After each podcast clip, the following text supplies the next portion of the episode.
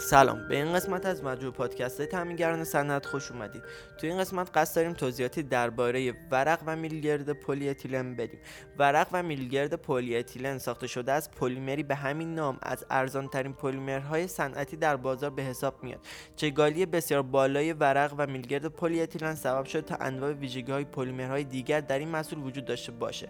ساختار پلیمری پلی اتیلن از گرما نرمهایی می باشند که با پلیمر گاز اتیلن به دست می آیند از مهمترین ویژگی های ورق و میلگرد پلی اتیلن می توانیم به چند مورد اشاره کرد. چگالی بسیار بالاتر از باقی پلیمرها استحکام کششی بالا مقاومت در برابر پارگی دمای نرم شدن تا 200 درجه سانتیگراد خطی بودن ساختار تشکیل دهنده و دسته پلیمری شکنندگی کمتر نسبت به باقی پلیمرهای صنعتی.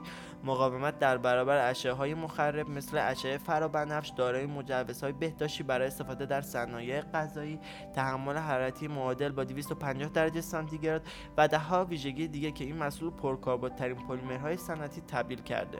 البته می‌تونیم به چند مورد اشاره کنیم که در کجاها کاربرد بیشتری داره. مورد استفاده در صنایع مواد غذایی آشپزخانه آزمایشگاه ها کاربرد در تولید لوله های پلاستیکی و شیلنگ های آزمایشگاهی مناسب برای تولید قطعات واشر و چرخ های ارزان کاربرد در صنعت الکترونیکی.